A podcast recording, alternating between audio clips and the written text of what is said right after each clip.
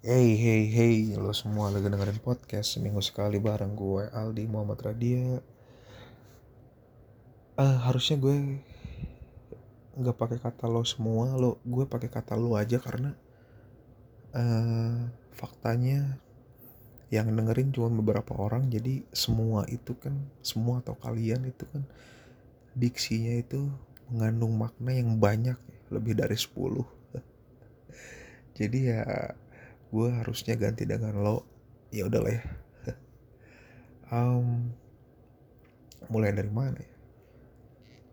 Oh ya gue gue kan uh, sedikit cerita. Gue kan install banyak portal berita aplikasi gitu. Nah ada satu portal aplikasi berita yang dia tuh gencar dan gila-gilaan. Dia tuh uh, update berita apa pun tentang covid. Dari yang asalnya mungkin ya. Ya sekarang sekarang sih cuman bulan kemarin si portal ini tuh ya paling dia update berita sehari cuma 12 sampai 15 lah. Sekarang tuh dia per jam bisa sampai 20 men. Gila. Maksudnya uh, apa dampak positifnya gitu. Lu uh, lu update berita tentang kasus covid lah kematian. Um, ya something else lah. Dan kayak kata-kata rekor menurut gue itu ngeganggu mental lu ya gak sih kayak rekor Indonesia bla bla bla rekor rekor kayak men kita tuh udah terlalu depresi gitu jadi ya ya mending lu uh, tonton lihat dengar yang bisa yang manfaat buat lu aja lah nggak usah lu apa ya nggak usah lu lihat lah yang nggak gak yang yang nggak mesti lu lihat tapi tapi tapi ada satu berita yang menarik. Jadi ada orang yang bunuh diri karena hmm, karena dia hidup sendiri. Dia orang cukup cukup lah berkecukupan malah lebih. Karena dia tinggal di apartemen nah um, tapi dia bunuh diri karena dia tuh uh, nulis surat gitu uh, saya sudah tidak saya sudah tidak tahu lagi harus menjalankan hidup ini seperti apa. Karena saya hidup sendiri gitu-gitu bla bla bla dan dia tuh bunuh diri. Nah dari berita itu gue langsung mikir bahwa mungkin ada dua kemungkinan orang bisa mengakhiri hidupnya. Yang pertama mungkin um, ketika lo tidak bisa ngontrol semua permasalahan lo dan yang kedua ketika lo sudah terlalu mengontrol semua masalah lo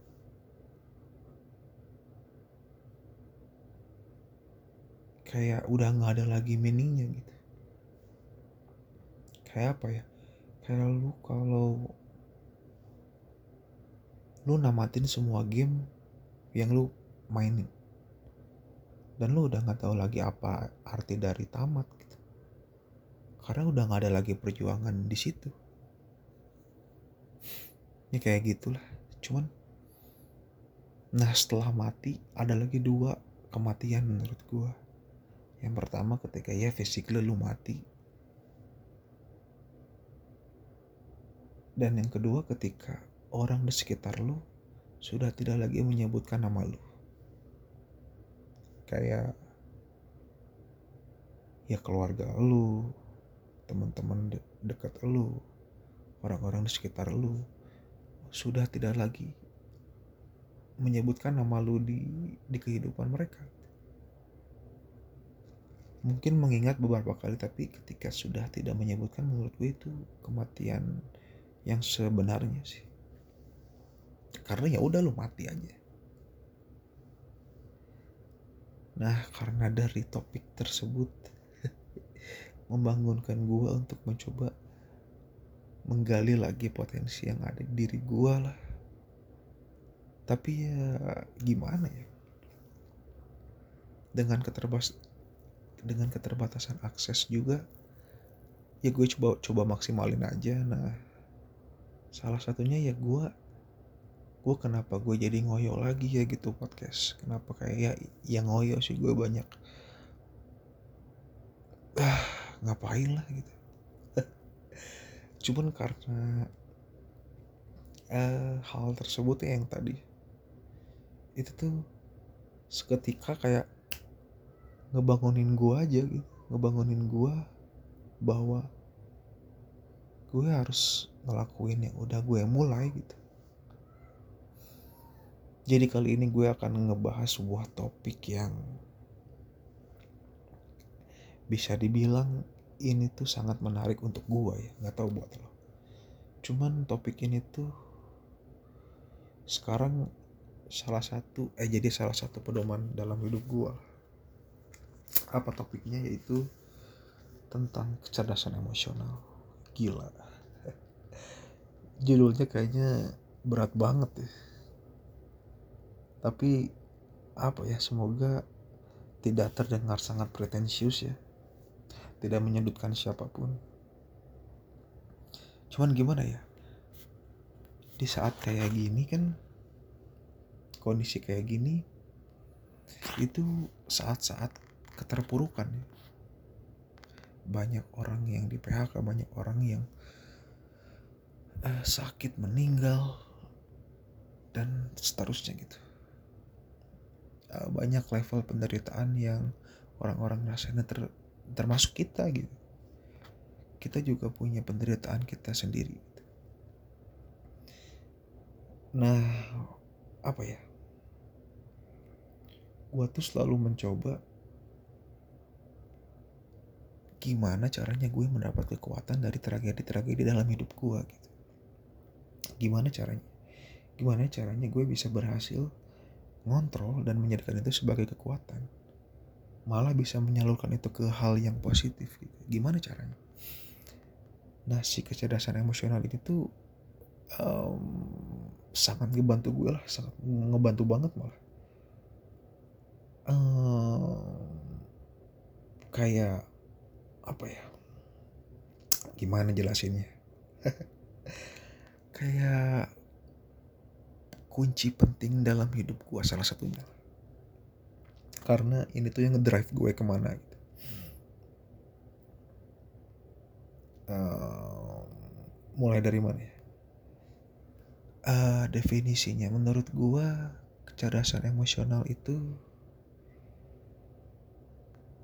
kecerdasan di luar dari um, logika lu memorize lu analytical thinking lu dia itu gimana ya?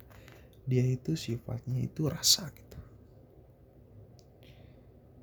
Gimana cara lu ngerasa dan gimana cara lu mendeliver rasa itu? Hmm, ya intinya gitulah. Nah dari banyaknya aspek tentang emotional intelligence ini uh, ada beberapa aspek yang works di kehidupan gua. Setidaknya ada empat. Yang pertama ini sampai gue uh, catat di notes gue ya. Takut lupa. Yang pertama itu observasi.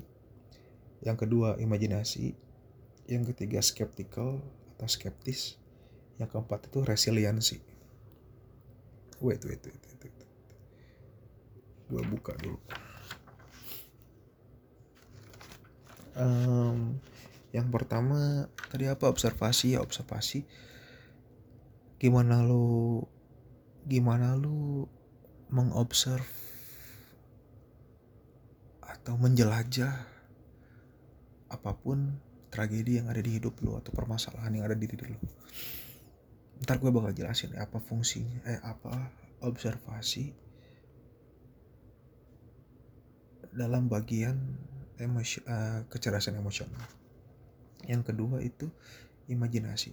Gimana cara lu mengimajinasikan diri lu dan menempatkan diri lu di tempat yang lain gitu dan tidak terpaku dalam satu tempat.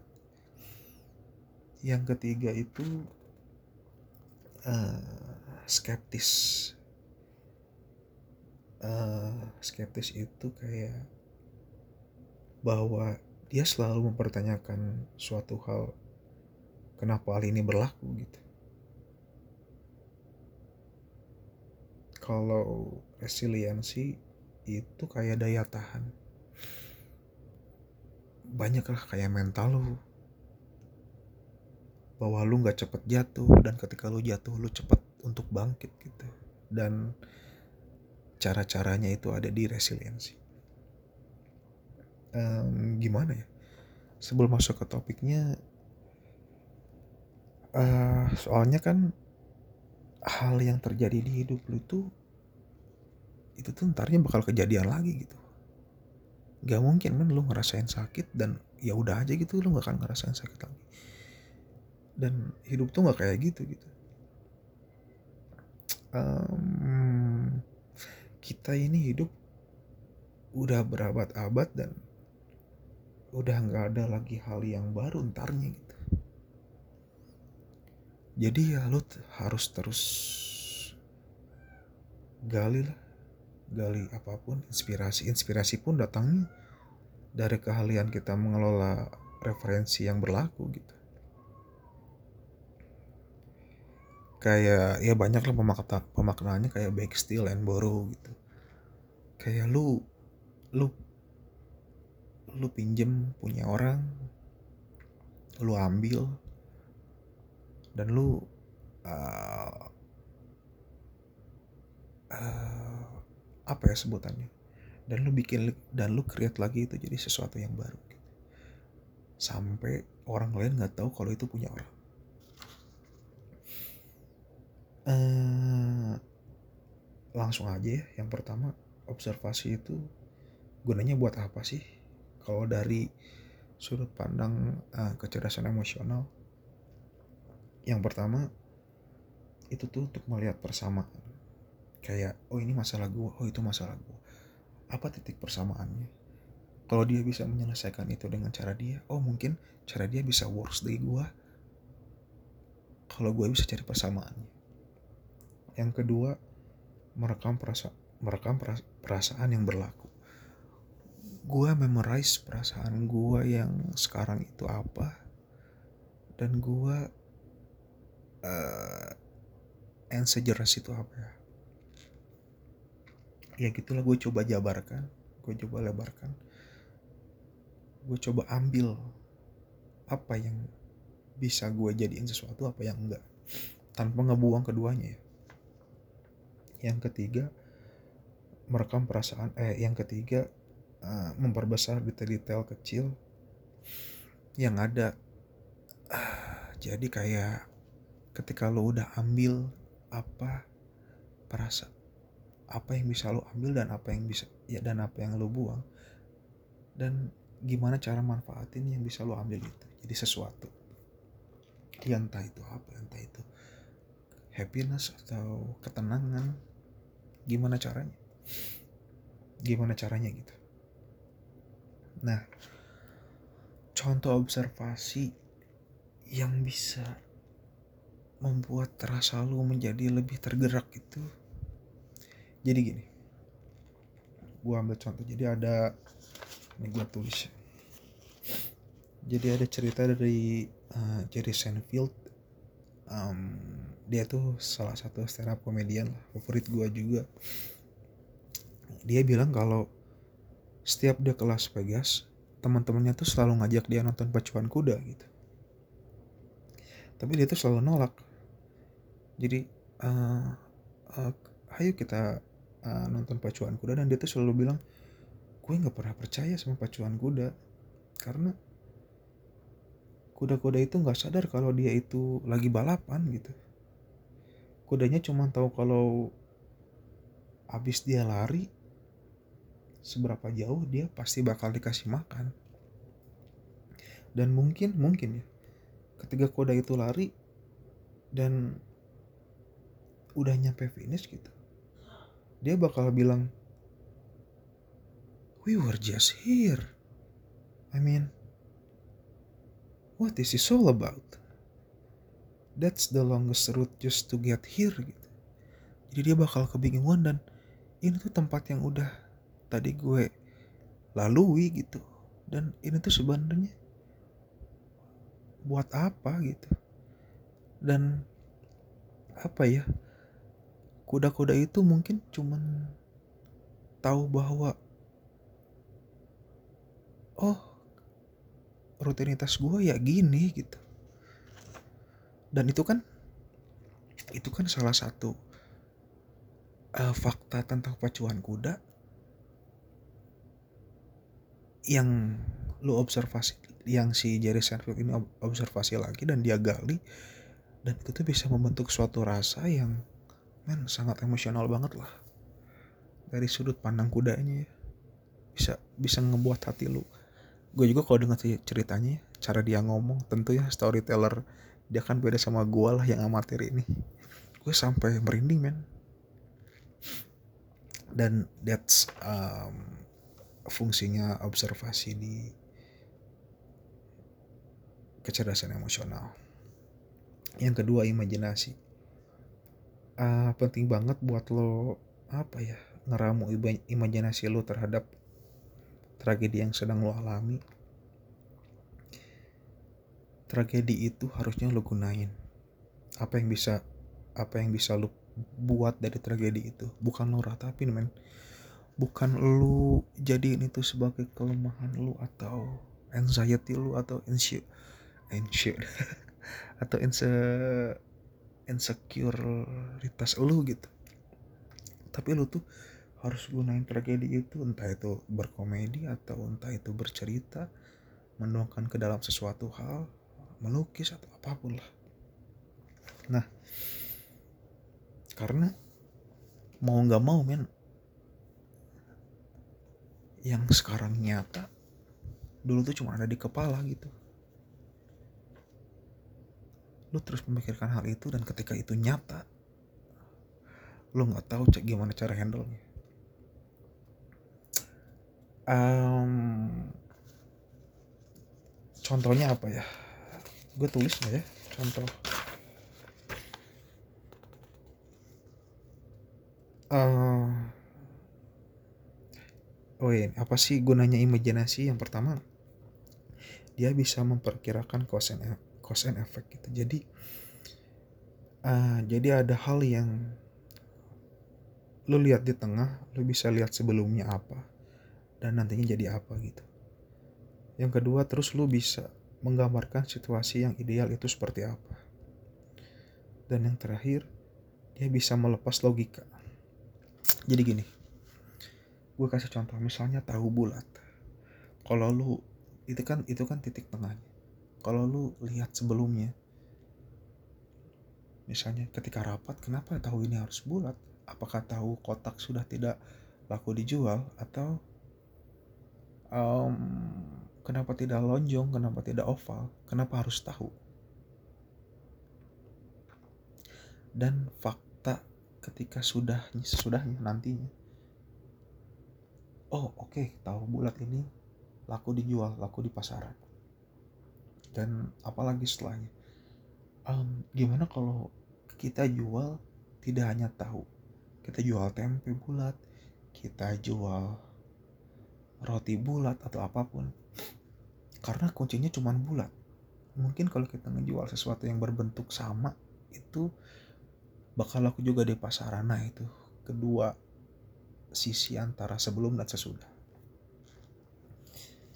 Um, yang ketiga itu skeptical atau skeptis. Ini tuh favorit gue. Kenapa? Karena uh, ya lu uh, tidak nelan bulat-bulat apa yang orang omongin ke lu gitu tapi hati-hati dalam menggunakannya karena lu bisa jadi orang yang sangat annoying di grup lu. Lu pikir lu keren padahal lu cuma banyak nanya aja dan berisik gitu. Tapi ya yang paling bagus dari ini tuh adalah ini tuh mengajarkan gue untuk gak terima hal gitu aja gitu bahwa particular knowledge dan certain knowledge itu selalu uncertain gitu. Lu selalu bisa challenge pengetahuan itu. Dan tentu sulitnya being skeptis itu uh, lu harus tahu yang benarnya itu apa dan lu putar itu jadi fakta-fakta baru uh, dan itu tuh ya lumayan sulit lah. Jadi sama kayak apa ya sama kayak yang orang-orang yang anti teori lah. Itu kan orang-orang yang anti teori itu dia harus tahu dulu teori sebenarnya itu seperti apa. Lalu dia kulik lagi dan dan dia cari kelemahan dari teori itu dan dia bikin teori baru gitu. ya uh, that's kind of things lah. Um, kegunaan skeptis. Yang pertama lo bisa ngedoktrin pikiran lo dan orang lain ya. Untuk nge-refresh apa yang mereka tahu. Pengetahuan yang selama ini mereka simpan di kepala itu bisa lo refresh lagi men. Yang kedua lo bisa nge-challenge status quo. Kayak kenapa gue harus percaya lo kenapa gue harus percaya omongan kalian? Kenapa gue harus percaya fakta ini? Kenapa gue harus percaya isu ini? Dan apa pun lah. Dan yang terakhir lu bisa mempertanyakan fakta lebih dari puluhan jadi dari satu fakta lu bisa ngebedah nih. Lu bisa mempertanyakan itu dalam berbagai pertanyaan yang bisa sampai ke inti jantung pertanyaan bisa sampai ke inti jantungnya pertanyaan pertanyaan pertanyaan yang lu buat. Kalau lu ngerti being skeptis. Uh, contohnya apa ya being skeptis? Gue kasih contoh deh biar biar lebih jelas. Um, kayak slogan ini deh kayak slogan lapor pajak dulu ya. Dulu kan ada slogan uh, dia bilang uh, lapor pajak awasi kegunaannya. Kalau lo nggak skeptis lo bakal terima aja gitu. Tapi kalau lo skeptis lo akan tanya lagi kayak anjir udah gue yang bayar gue yang harus lapor gitu. Lu kerjanya apa? Karena uh, logikanya kan gue yang ngasih duit nih. Kenapa harus gue lagi yang ngawasin gitu yang ada mestinya lu yang lapor ke gue lu yang kasih tahu apa aja yang lu udah udah lu gunain ke dari uang itu gitu. Jadi jadi ya kayak gitulah. Ngebal ngebalikin fakta. Uh, karena faktanya nggak seperti itu gitu. Uh, lu bisa uh, ngedoktrin apa pun dan lu bisa challenge itu jadi satu fakta yang baru. Dan yang terakhir uh, resiliensi. Uh, Bruce Lee pernah bilang jangan pernah minta kemudahan dalam hidup tapi mintalah sebuah kekuatan. Um, kayak apa ya? Ya jadi lu bisa uh, punya daya tahan lebih lu bisa menahan berbagai kesulitan dalam hidup lu karena ya lu punya daya tahan bukan lu dimudahkan gitu. Contohnya apa ya kayak um, bullying gitu. Bullying menurut gue bullying nggak akan pernah hilang gitu karena lu nggak bisa men. Lu nggak bisa minta orang lain untuk nggak ngebully lu. Yang lo bisa lakuin adalah lu ngebully diri lu sendiri lu lu ngebangun daya tahan itu sendiri gitu. Sampai orang lain nggak bisa lagi ngebully lu di titik di titik apa pun of course itu butuh waktu ya cuman ya nggak ada yang instan juga gitu. Jadi ya gua juga ngomong sesuatu ngekritik sesuatu ya gue juga mengkritik diri gue. Gue menertawakan sesuatu ya gue juga menertawakan diri gue gitu. Jadi equal jadi sama rata tidak ada yang tersakiti. Iya. Yeah. um, kegunaan resiliensi tentu membangun kepercayaan diri of course. Yang kedua memperkuat memperkuat kepercayaan lu sekarang. Dan yang ketiga melatih fokus lu mau ke mana maksudnya apa pun yang lu apa pun yang lu omongin lu bakal tahu fokusnya ke mana. Jadi gini ketika lu diterpa satu masalah lu bakal tahu fokus apa dulu yang bakal lu lakuin. Itulah uh, fungsi resiliensi dalam kecerdasan emosional. Men sebenarnya masih banyak lah hal yang menarik gitu. Karena menurut gue emosi itu bukan lagi dikontrol gitu tapi harus sudah kita jadiin sebagai weapon. Kapan kita gunain kapan enggak. Kayak gitulah. Uh, mungkin itu aja lah dari gue dan apakah yang gue omongin ini bener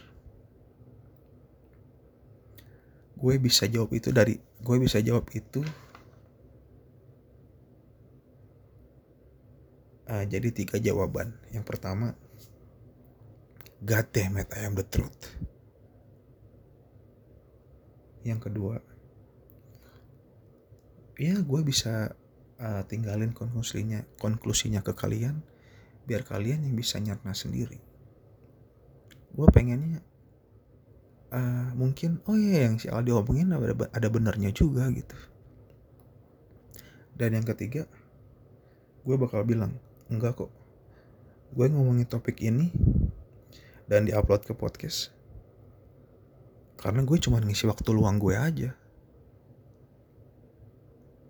Dan mungkin gue akan pilih jawaban yang ketiga kenapa karena gue pengen aja. Semua itu fakta. Jadi ketika jawaban itu ketika jawaban itu tuh fakta. Cuman karena gue bisa gue sudah belajar tentang emosional intelijen ini gitu. Jadi gue punya jadi gue bisa bikin opsi bagaimana gue bisa uh, mendeliver rasa gue ke lu dari tiga jawaban itu tuh beda-beda men. Rasa yang lo bisa tangkap itu beda uh, efeknya. Dan ya itulah uh, tentang eh, sedikit tentang kecerdasan emosional. Uh, ya udah mungkin itu aja dari gue thank you semuanya bye bye